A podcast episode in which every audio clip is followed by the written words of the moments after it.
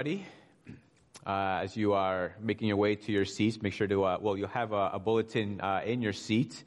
And uh, it's good to see you all here. Uh, for uh, those who might be joining us first time, whether you're here or via live stream, my name is Ademi and I'm the pastor, and we're glad that you could be with us to worship the Lord together and just have a couple of a quick announcements before we, uh, we wor- before we worship the Lord through some songs. The first is that uh, our men's Bible study has started uh, this past, uh, or yesterday actually, uh, working through the book of James, and that continues, uh, will continue for the next 11 more weeks. So if you have any questions about that, please see Jeff Fremers or Eric Pigman, who's in the back. And also, just a reminder that next Sunday we do have our congregational meeting, and this is just to uh, to go over our revised budget for 2020 because of different changes because of COVID.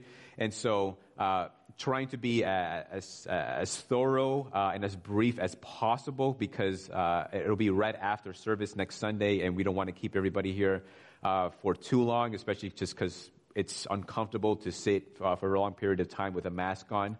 So we want to be thorough in that meeting, and so we are asking that uh, if you have any questions at all, the budget has already been uh, sent via email. If you want a physical copy, please uh, talk to myself or Marissa. But um, if you have any questions at all, please submit your questions via email to myself or Jay, and we will answer those questions as promptly as possible. And but we are willing to entertain questions during next week's meeting.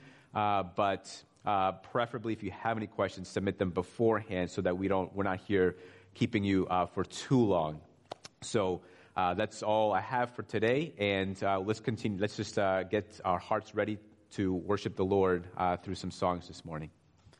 I invite you to stand as I read our call to worship. Our call to worship this morning comes from 1 Corinthians 1. And meditate on these words as I read them. For consider your calling, brothers. Not many of you were wise according to worldly standards. Not many were powerful. Not many were of noble birth. But God chose what is foolish in the world to shame the wise. God chose what is weak in the world to shame the strong. God chose what is despised and low in the world, even the things that are not, to bring to nothing the things that are, so that no human being might boast in the presence of God. And because of him, you are in Christ Jesus, who became to us wisdom from God, righteousness and sanctification and redemption, so that as it is written, let the one who boasts boast in the Lord. Now we're going to be singing a new song this morning, but you will hear some words from a hymn that you all will know very, very well. So I invite you to sing with me.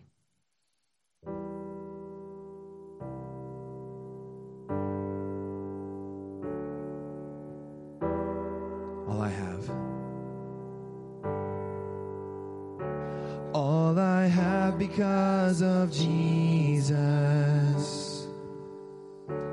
All this promise one for me when he paid the highest ransom. Once for always for my freedom and I will boast in Christ alone his righteousness and not my own. And I will cling to Christ my hope. His mercy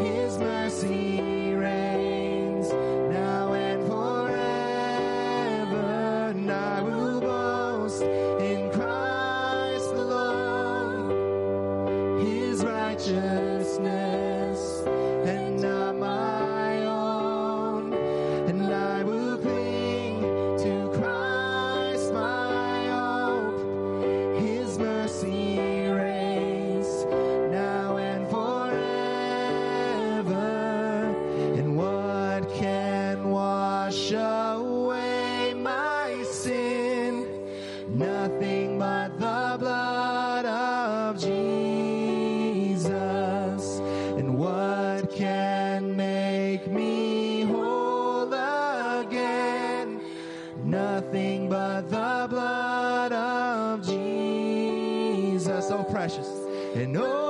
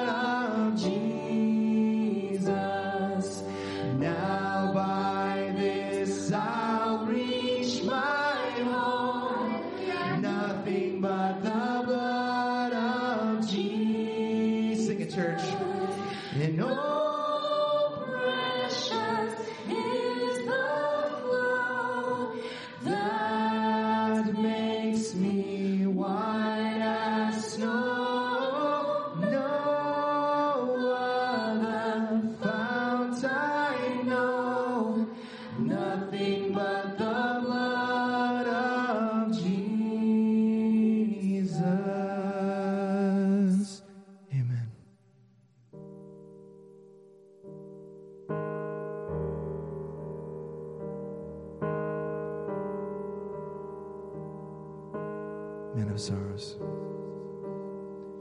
And man of sorrows, there.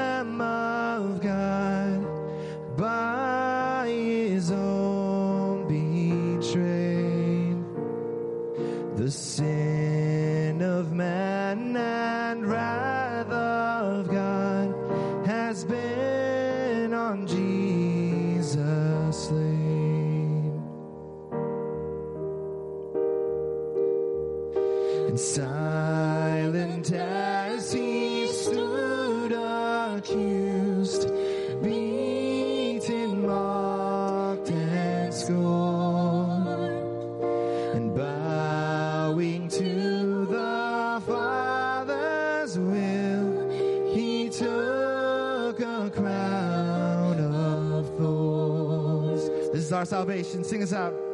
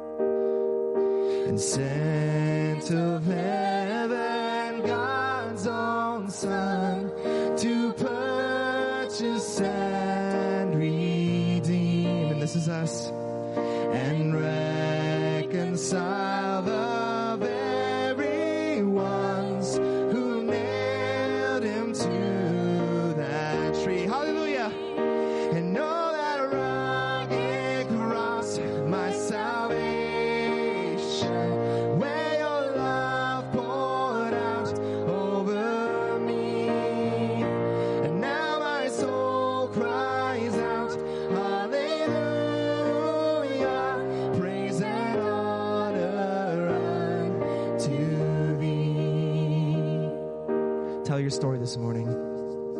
And now my debt is paid. It is paid.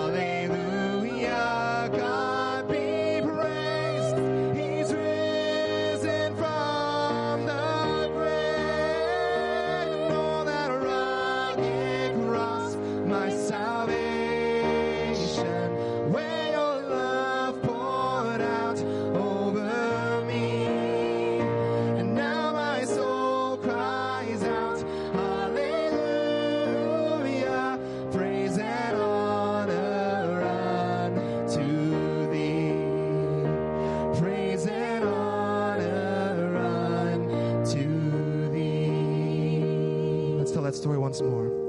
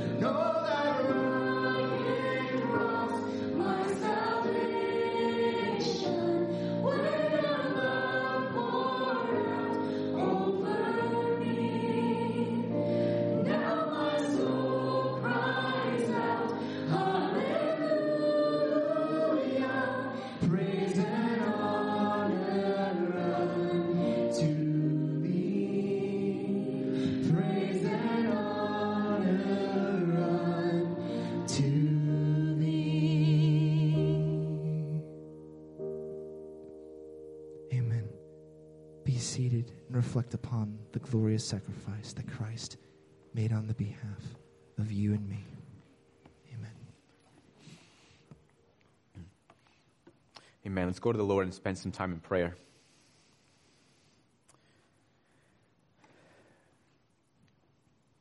Father, we thank you for all that you have done for us through Jesus Christ. According to your definite plan and foreknowledge, you delivered him up to the hands of sinners, to the hands of Pontius Pilate, to be crucified on our behalf. We thank you, Lord, for what you've done for us. We thank you, Lord, for making such a sacrifice on our behalf. We thank you, Jesus, for not only your willingness, but your desire to submit to the Father's plan to die on our behalf. Although we cannot imagine just the, the sorrow and the agony that it was for God the Father to lose God the Son and for the Son to be separated from the presence of the Father, we are so incredibly filled with gratitude for what was purchased for us, for this redemption.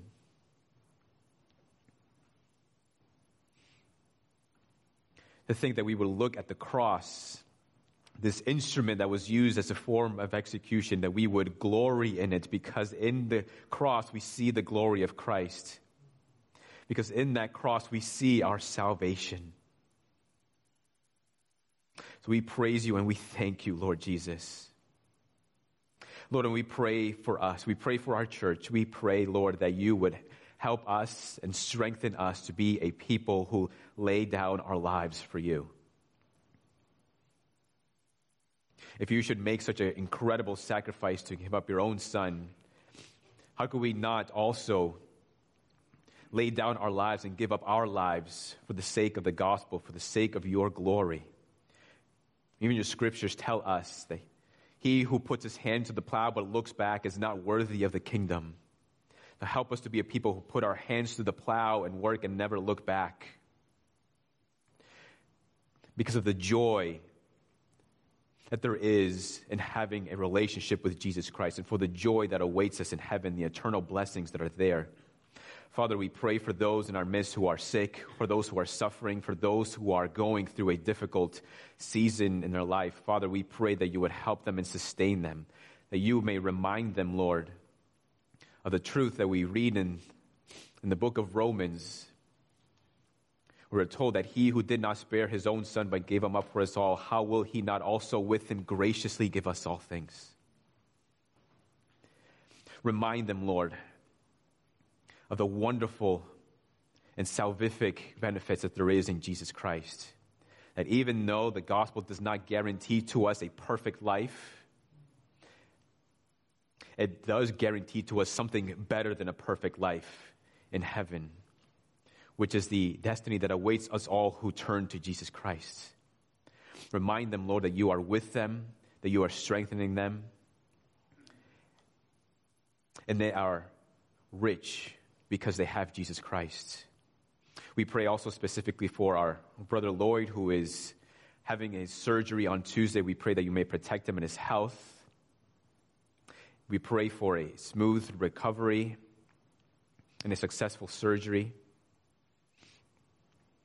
Father, we pray for the, the work of Bible translation. We pray for the agencies, for the missionaries, for churches who continue to advance and push forward this, this wonderful task. We pray, Father, that the that those languages, Lord, that do not have the scriptures, we pray that those scriptures would be translated for their for their benefit, Lord. For the salvation of those who have yet to hear of the glory of Jesus Christ. We pray specifically for the for the Aru Islands, Lord, in Indonesia, and those who are in the and the Gospel of John that is currently being translated. We pray that this project would be completed soon, that the saints who are there may be encouraged, that saints would be edified, that churches would grow because of this translation and this translation. And we pray that many people will come to a saving knowledge of Jesus Christ because of this Bible that is being translated in their language. Father, we pray for Spruce Creek Church. We pray that you may be with the saints, that they would glory in their salvation this morning. We pray they would be reminded of gospel truths. We pray that as they reflect on the gospel, that their hearts would be encouraged no matter what they are going through. Father, we pray for our country. We pray for the upcoming elections. Father, we pray that you would give all people just incredible wisdom as we continue to, to hear and, and see different things. Father, we pray that you would help us in our country. We thank you for the encouragement that we have in the scriptures, Lord, that you are sovereign that nothing escapes your notice and all things are in your control.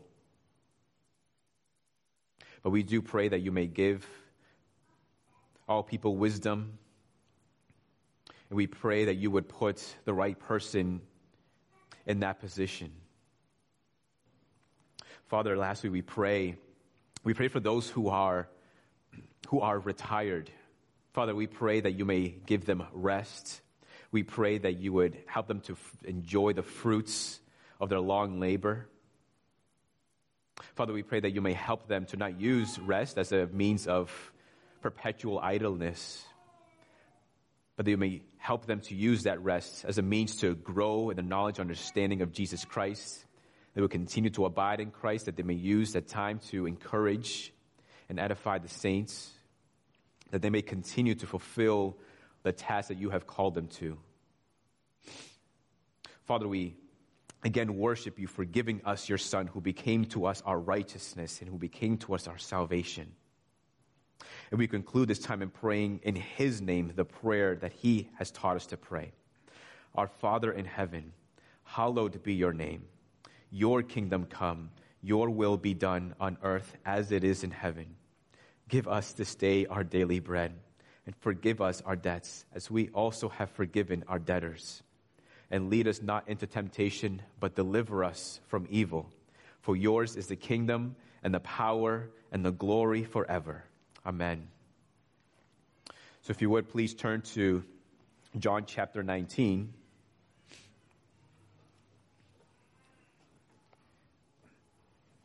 Reading verses 1 down to verse 16.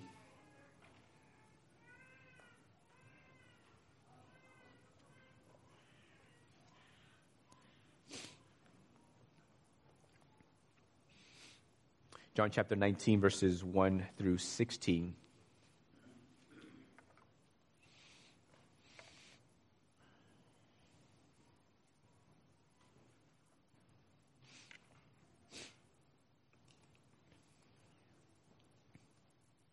Then Pilate took Jesus and flogged him. And the soldiers twisted together a crown of thorns and put it on his head and arrayed him in a purple robe they came up to him saying, Hail, King of the Jews, and struck him with their hands. Pilate went out again and said to them, See, I am bringing him out to you, that you may know that I find no guilt in him. So Jesus came out, wearing the crown of thorns and the purple robe. Pilate said to them, Behold the man. When the chief priests and the officers saw him, they cried out, Crucify him, crucify him. Pilate said to them, Take him yourselves and crucify him, for I find no guilt in him. The Jews answered him, We have a law, and according to that law, he ought to die because he has made himself the Son of God. When Pilate heard this statement, he was even more afraid. He entered his headquarters again and said to Jesus, Where are you from? But Jesus gave him no answer. So Pilate said to him, You will not speak to me.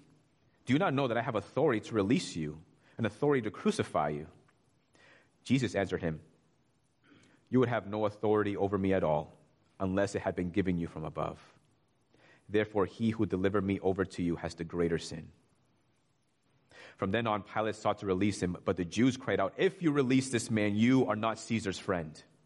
Everyone who makes himself a king opposes Caesar. So when Pilate heard these words, he brought Jesus out and sat down on the judgment seat at a place called the stone pavement, and in Aramaic Gabbatha. Now it was the day of preparation of the Passover. It was about the sixth hour. He said to the Jews, Behold your king. They cried out, Away with him! Away with him! Crucify him! Pilate said to them, Shall I crucify your king? The chief priests answered, We have no king but Caesar. So he delivered him over to them to be crucified. This is the word of the Lord. Father, we pray that you may be with us this morning as we, as we go through this passage, as we think about Jesus's being, about Jesus being delivered the hands of sinners to be crucified. May we see his glory and may we see what you have for us this morning through this passage. We pray in Jesus' name. Amen. You've had the experience of expecting an ordinary day when that, that day turns out to be anything but ordinary.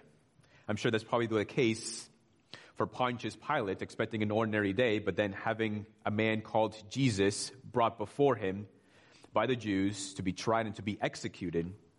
Now, Pilate, being a governor over that region, he always presided over, over court cases. He presided over his own court, rendered judgments, and even condemned people to be executed. Right, but if you've been following along the Gospel of John, if you're familiar with the Gospel at all, right, then you know that this, is, this isn't any ordinary case. He's considered that this person before him, this Jesus, is actually an innocent man and is not worthy of having, of him being crucified. So even though he was accustomed to doing all these things, this was no ordinary case. And even in this passage, even some, we learn some things about Pilate. Now, history tells us a lot about Pilate. Pi- history tells us that Pilate was actually a very cruel individual. He would put pagan signs out in public to intentionally anger and mock the Jews. He was known to take bribes. He was also known to give people in unfair trials. And later on in his life, he was actually called to resign from his office because of his use of excessive force. So this was a man who was actually be given over to violence when he saw a benefit from it to get his own way. Now, obviously, the Gospels, Gospels don't tell us all these things about Pilate, but they do tell us something about Pilate from this passage. And we'll see that a little bit later. But in this passage, we also see some things concerning Jesus Christ. The first thing we see that we see is Christ's condescension. So, Pilate, as he's questioning Jesus, considers he's innocent and tries to release him. Right? He sees that he's getting nowhere. The Jews are demanding, especially the religious leaders, are demanding that Jesus be tried and that Jesus be ex- eh, executed. Now, then Pilate has Jesus flogged. And if you read the other gospel accounts, Jesus being flogged comes later. So immediately after his being delivered to crucified, to be crucified.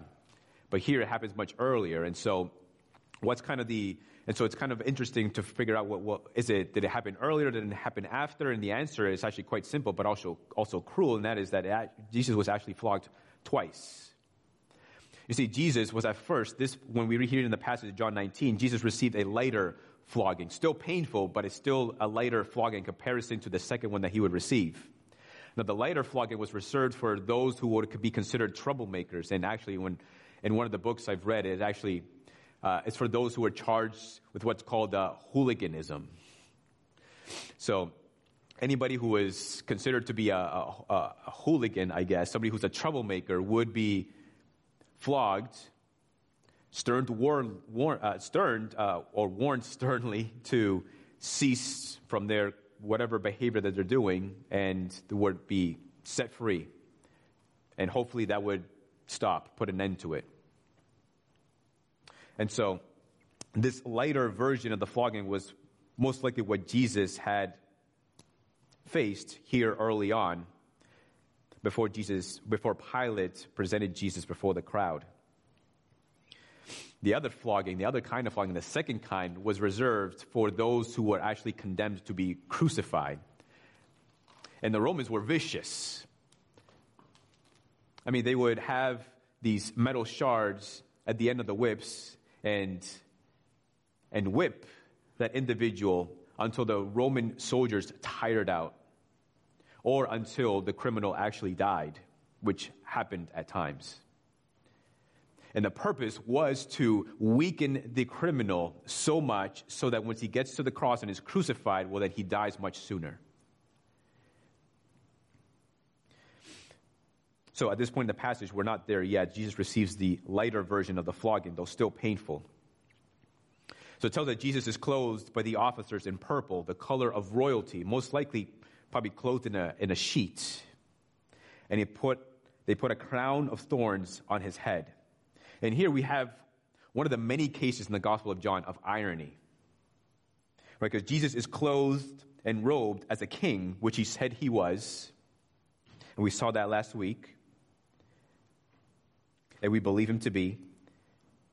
So in a sense, they're actually worshiping as a king, not knowing that he actually is, was in fact a king. And this scene, this scene really speaks to the condescension of Jesus Christ. Right? The King of Kings and the Lord of Lords condescends to us not only to add a human nature to himself, to the divine nature that he already has, but he also allows himself to be mocked, to be spat upon, to be beaten. All for our sake.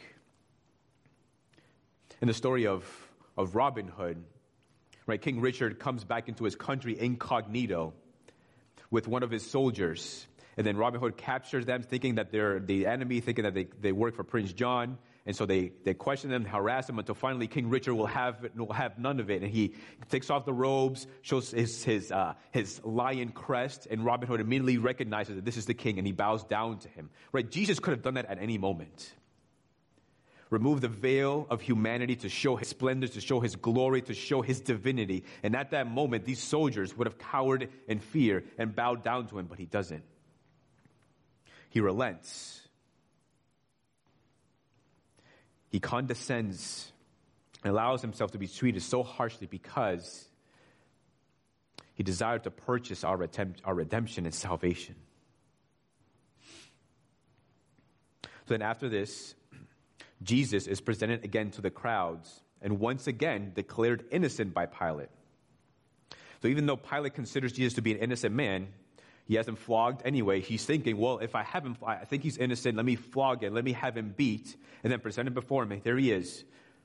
He's been punished and now we can let him go. Thinking that this would appease the anger of the crowds, but as we see, it doesn't appease the anger of the crowds. Right? The crowds will stop at nothing but crucifixion the crowds, especially the religious authorities, right, they want Jesus crucified. They think that Jesus is a blasphemer, that he's offended God. Now, what's interesting about the passage is that it's actually Pilate and the Romans who have more, who have an accurate, better understanding of who Jesus is than the Jews themselves. Right? In jest, they mock Jesus and they crown him as king. They give him the purple robes, a crown of thorns, and last week we saw that Jesus not, did not deny that he was, in fact, the king. And then Pilate presents Jesus to the crowds after, after having him flogged and says, This is an innocent man. Behold, I find no guilt in him. Right? So he's a king and he's innocent. Right? And we know that he is, in fact, both of those things. Right? 2 Corinthians 5 says that Jesus knew no sin. 1 Peter chapter 2, verse 22 tells us that Jesus committed no sin, neither was deceit found in his mouth. Jesus was an innocent man. And when Pilate presents Jesus before the crowds, he says, Behold the man. Right? Because Jesus, obviously, Pilate wasn't, didn't realize what he was actually affirming about Jesus. Jesus was, in fact, a man. Philippians chapter 2 tells us that Jesus took on the form of a servant, took on the likeness of human being, adding that humanity to himself. So Jesus was fully God, at the same time, fully 100% man. Right, and we'll see later on in the Gospel of John that he was, in fact, more than just a man. And so, in these ways, the Romans were more correct about Jesus than the Jews were. And in this way, Jesus condescends to us to suffer in the ways that he did. And then, second, similar to the first, we see Christ's submission. So, in verse 7, the Jews answered him, We have a law, and according to that law, he ought to die because he has made himself the Son of God. When Pilate heard this statement, he was even more afraid. He entered his headquarters again and said to Jesus, Where are you from? But Jesus gave him no answer. So Pilate said to him, He will not speak to me. Do you not know that I have authority to release you and authority to crucify you? Jesus answered him, You would have no authority over me at all, unless it had been given you from above. Therefore, he who delivered me over to you has the greater sin. So at this point, Pilate has a growing fear of the crowds because they want nothing more than blood to be spilled. And only that, thinking about Pilate and what history tells us about Pilate, Pilate was a man who did, wasn't shy about flaunting his authority. So when he has all these, these crowds and religious teachers wanting their will and not his will, especially by people he doesn't like very much, well, obviously he doesn't like that. But also fearing some kind of insurrection, he feels compelled to do what they want. But he has a greater fear. It tells us the passage he has a greater fear at the moment that the Jews say that Jesus makes himself out to be the Son of God. You see, the Romans were superstitious. They were pagan and they worshiped many gods. And so they had a category for a divine man. So when they hear, when he hears that this person claims to be the Son of God, he takes that pretty seriously. Is this actually a divine man? Have I actually been flogging a divine man? So he brings Jesus back for more questioning. And he asks him, Where are you from? And Pilate is not trying to ask him, What town are you from? That doesn't do anything to this case. That doesn't help in any way. What he's trying to get at is, Where are you actually from? Are you from here or are you from above? And Pilate, I mean, Jesus doesn't answer his question. Do not know I have authority to release you and authority to crucify you. And Jesus appeals to a greater authority, the greater authority that comes from above. You would have no authority over me at all unless it had been given you from above. So Christ's humility comes from his submission to God the Father. It is only because he submits to the sovereign will of the Father that he can submit himself to the sinful man's authority. Acts chapter 2 tells us that Jesus was delivered up according to the definite plan and foreknowledge of God. So ultimately, he was submitting to the Father's will. Right? If I drop my children off to some babysitters, right, I tell my children, these are your babysitters, obey them and listen to them. Right? Then I, I expect them to, to listen and to obey and to respect. Not only because the babysitters are an authority figures, but also because I have said that, I have asked them, I have commanded them to be obedient and to listen and to respond. And their submission to the babysitters is also their submission to me. Jesus submits to sinful man's authority because ultimately he's submitting to God the Father's sovereign plan and will. So his submission is a reflection of his reverence to God the Father. So Christ sets aside his own authority, authority that surpasses, far surpasses the authority of Pilate, and submits to him as a reflection of his submission to the authority and the plan of God. Now, being in the place of authority, Pilate has the decision to make. He has the authority to release Jesus or to crucify Jesus. Right, which will he choose? Now, Jesus says, Therefore, he who delivered me over to you has the greater sin. Jesus is implying that Pilate is in sin, probably alluding to the sin of having the divine man flogged. and probably also alluding to the sin of that will, is coming, and that is delivering Jesus to be crucified.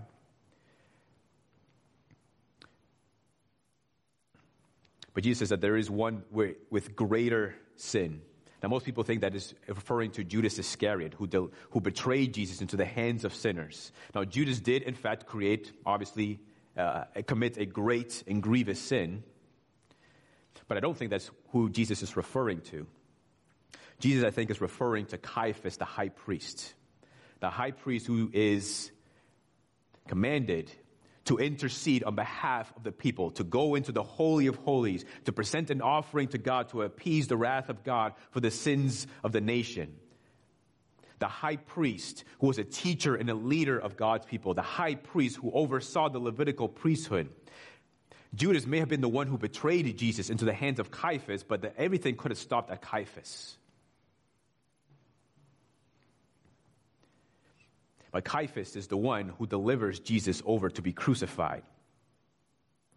They will not stop until Jesus is crucified. And even to Caiaphas, Jesus is willing to submit out of humility and out of submission as a reflection of his submission to God. So Jesus humbled himself to suffer such abuse because he was purchasing our redemption.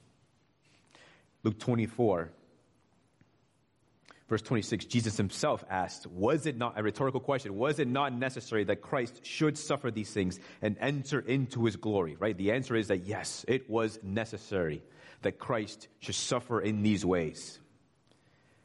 Right? Christ paid the debt of sin for you so that you wouldn't have to. Christ agonized and suffered so that you wouldn't have to. Christ took the wrath of God on your behalf so that you wouldn't have to. Christ took the crucifixion so that you could live forever as an innocent and blameless and righteous Son of God. It was necessary that Christ should suffer to purchase our redemption. And if you don't know the Lord Jesus Christ, then that means that debt of sin that has to be paid, you are going to have to pay. And you will pay for that for eternity unless you turn to Jesus Christ in faith and repentance. Well, then, we come to the final act of the trial. From then on, in verse 12, Pilate sought to release him, but the Jews cried out, If you release this man, you are not Caesar's friend.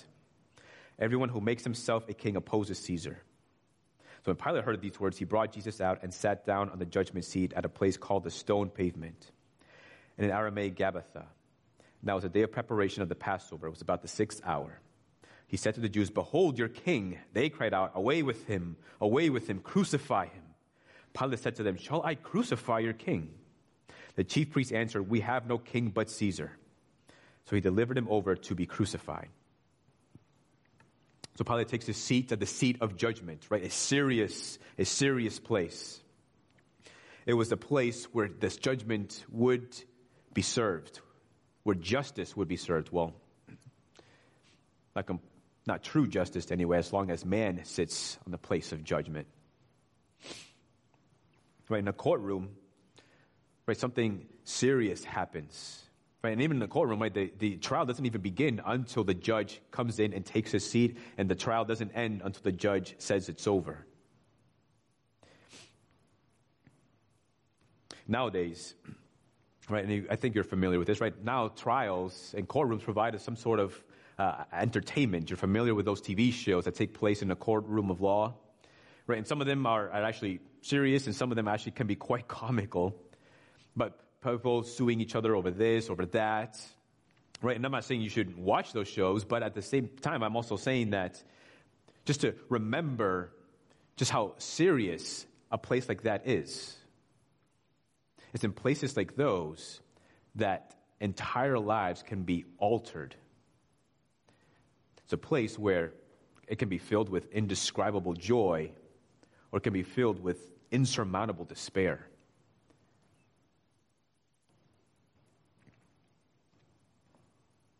All because of what comes out of the judge. And God also has a courtroom in heaven where he presides as the divine judge, and he will always give a right verdict. So Pilate takes his seat, and once more he tries to set Jesus free. He calls Jesus a king because he doesn't see this identity or this title as a threat to Rome or as a threat to Caesar. And he has the authority to release Jesus. But ultimately, he gives in to the desires of the crowds. Right? History tells us that, G- that Pilate was a cruel man. He was an unjust man, even a violent man. And Christ and the scriptures show us also a different picture of Pilate, and that is of a man who lacked courage. And if there's anything that we can take from this, here is the lesson for us all that we should not be governed by fear. We shouldn't be governed by our fears. Now, as in the passage, we see more than just the fear of a man. We see the glory of Jesus Christ. We see the glory of Christ as he suffers, as he's questioned, as he's interrogated. We see the glory of Christ as he's beaten, as he's flogged twice. We see the glory of Christ as he's hung up on the cross to be crucified. The cross of Christ is the glory of Jesus Christ. And we see something else in this trial, and that is we see fear and we see courage. Fear is a terrible, terrible taskmaster. Fear enslaves you, fear constrains you, fear keeps you from doing what you ought to do. Fear fills your mind and heart with doubt, with anxiety, with worry about things that may not even happen, that you just consider to be possibilities. Now, I'm not talking about terror, not that kind of fear, but I'm talking about the everyday kind of fear. The kind of fear that most people, if not many of us, have, but have grown accustomed to, and are so familiar with that we don't even realize. If you ever, if you ever lied and didn't want to face the consequences of telling the truth, well, then you're fearful. You had an opportunity to do the right thing or say the right thing, but you were worried about what people might think or say about you? Well, you're being fearful. You had the opportunity to share the gospel with someone, but you didn't want to be rejected or worried about what they might think about you or do to you? Well, then you're being fearful. We're driven by our fears more than we realize. And to be controlled by fear is, is no way to live. In Matthew chapter 10, verse 27, Jesus says, What I tell you in the dark, say in the light. And what you hear whisper, proclaim on the housetops. And do not fear those who kill the body but cannot kill the soul. Rather, fear him who can destroy both soul and body in hell. Are not two sparrows sold for a penny? And not one of them will fall to the ground apart from your Father. But even the hairs of your head are all numbered. Fear not, therefore, you are of more value than many sparrows. So everyone who acknowledges me before men, I also will acknowledge before my Father who is in heaven. Now, hear me. The point of the passage is not to try to scare anybody into sharing the gospel. The point of the passage actually is intended to try to comfort you and to encourage you. Right? Because we oftentimes have the fear of man. It's not, it's not a sinful thing to be afraid, but it's a different matter to let our fear govern our actions. And the passage is intended to encourage us, to comfort us, that there is a God who has the power, who has the authority to throw both body and soul into hell. And that this one who has the authority cares about you, is looking out for you, is looking to comfort you, is looking to strengthen you, is looking to encourage you and embolden you. He cares for you, and He has all of the hairs on your head numbered. If you don't have any hair, then He has all the hair of your beard numbered.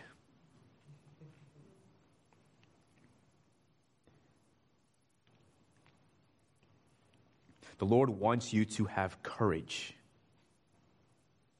In his humility and condescension, Christ himself shows himself to be courageous. And I'm so thankful that he was courageous because otherwise, if he wasn't, then I would be a, a, a sinner condemned to hell right now. And it's not that Jesus wasn't afraid at all. He was afraid. I mean, in the other Gospels, we read that in the Garden of Gethsemane, moments before his arrest, he agonized. And he prayed that the Lord would take this cup from him. But nevertheless, not what I will, but what you will. Even that prayer was a prayer of courage.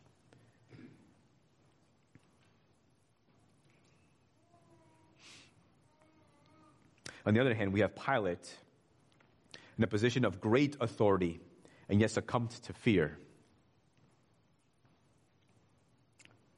Right? Authority, no matter how high that is, is no guarantee of courage. For you and I, how else might this courage look like? In Joshua 1 7. Only be strong and very courageous, being careful to do according to all that the law of Moses, my servant, commanded you. Do not turn from it to the right hand or to the left, that you may have good success wherever you go. And those words were given to a man who took the place of Moses as God's leader over God's people. And so to be strong and courageous, doing the will of the Lord, not turning from the left or not turning to the right. King Jehoshaphat made many mistakes during his, during his reign, but early on, it is said in 2 Chronicles 17:6, his heart was courageous in the ways of the Lord. His heart was courageous in the ways of the Lord. I've heard this before, and you probably heard this as well, that courage is not the absence of fear, and I think that's accurate. Courage is the resolve to do what you're called to do no matter what. Courage is to continue to walk in the ways of the Lord, no matter the pressures that are coming from wherever. Missionary John G. Paton was a courageous fellow, but he wasn't a man that never had any fear.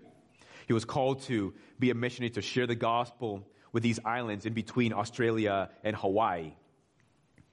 And these were a native people that were vicious. They were cannibals. And if you've seen the last couple Facebook videos that we put out on the Facebook page, then you know what, kind of where I'm going with this. But John was always afraid. He was afraid of sickness. He himself was sick. He lost a wife and child due to sickness. And then he had the constant fear of the natives. In one particular instance, one of, in one of his days, he tells about how one of the wild chiefs of the land was following him around for four hours with a musket loaded and ready and pointed in his direction. I don't know about you, but I'd be terrified. And yet, this is, this is what John says when he recounts that moment. If I can pull it up. He says this. Speaking about the, the chief, he said, I spoke kindly to him. so he actually engaged in conversation with the man who was pointing a gun in his direction. And attended to my work as if he had not been there, fully persuaded that my God had placed me there and would protect me till my allotted task was finished. Looking up in unceasing prayer to our dear Lord Jesus, I left all in his hands and felt immortal till my work was done. Trials and hairbreadth escapes strengthened my faith and seemed only to nerve me for more to follow, and they did tread swiftly upon each other's heels. Amazing. Again, that's not that he wasn't afraid. He was afraid.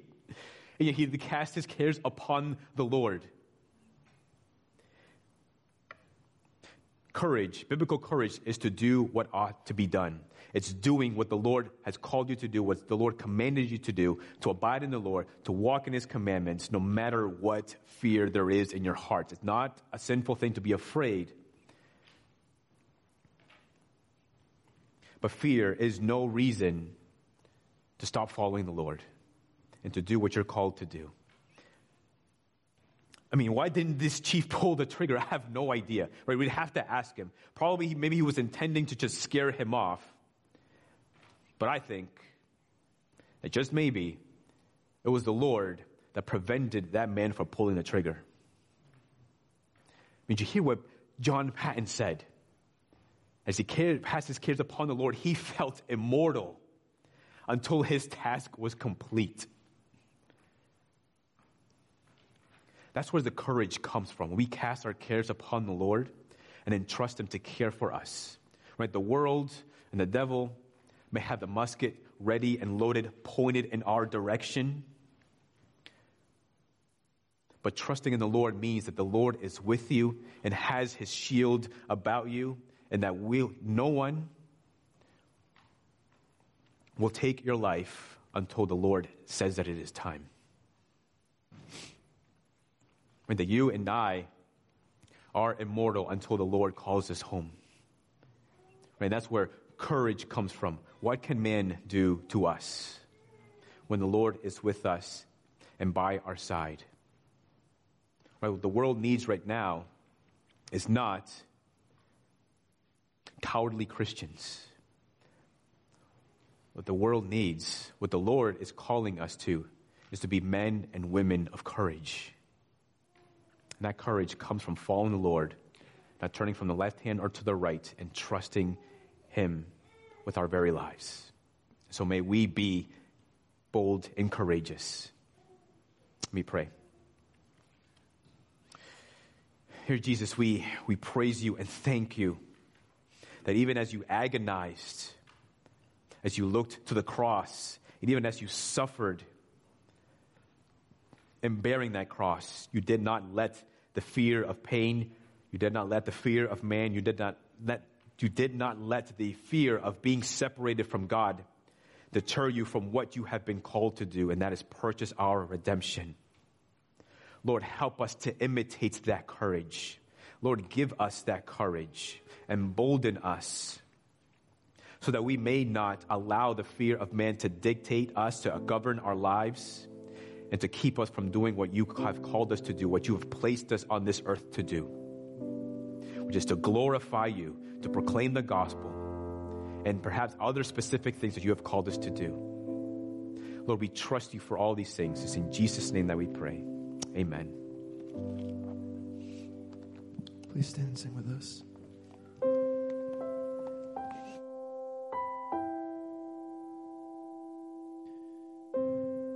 As Demi and I were playing the service this week, the Lord brought to mind the fact that Pilate calls Jesus our King. He says, Behold our King. And he's doing almost in a mocking way. But as we sing this song, be reminded that Jesus now is resurrected and is reigning, and we can behold him as our King.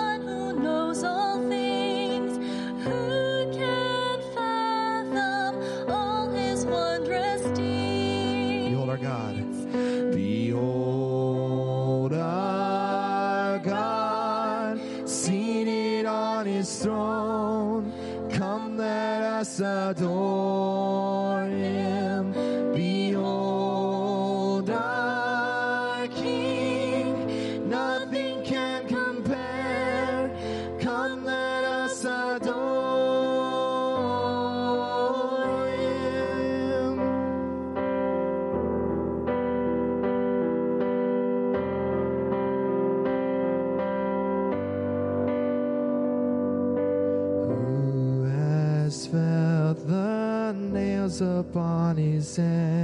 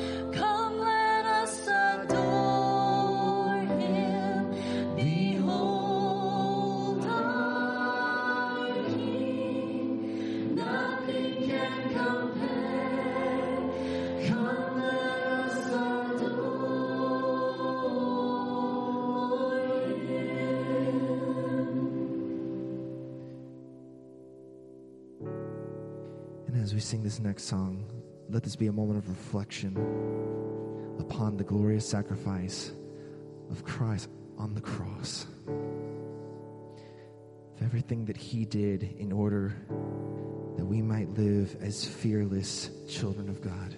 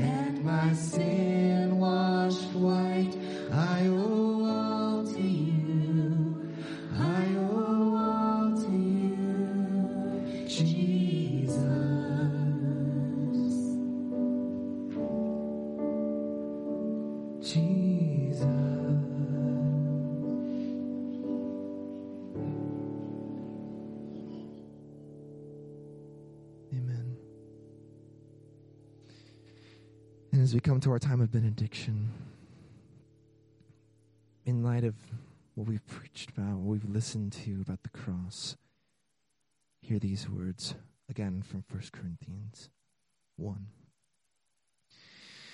For the word of, of the cross is folly to those who are perishing, but to us who are being saved, it is the power of God. For it is written, I will destroy the wisdom of the wise, and the discernment of the discerning I will thwart. Where is the one who is wise? Where is the scribe? Where is the debater of this age? Has not God made the foolish the wisdom of the world? For since in the wisdom of God, the world did not know God through wisdom, it pleased God through the folly of what we preach to save those who believe. For Jews demand signs and Greeks seek wisdom, but we preach Christ crucified, a stumbling block to Jews and folly to Gentiles. But to those who are called, that is us, brother and sister, both Jews and Greeks, Christ is the power of God and the wisdom of God. For the foolishness of God is wiser than men, and the weakness of God is stronger than men. Go forth, brothers and sisters, in the peace of knowing Christ our Lord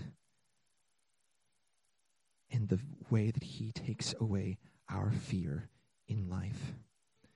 You are dismissed until we return again, Lord willing.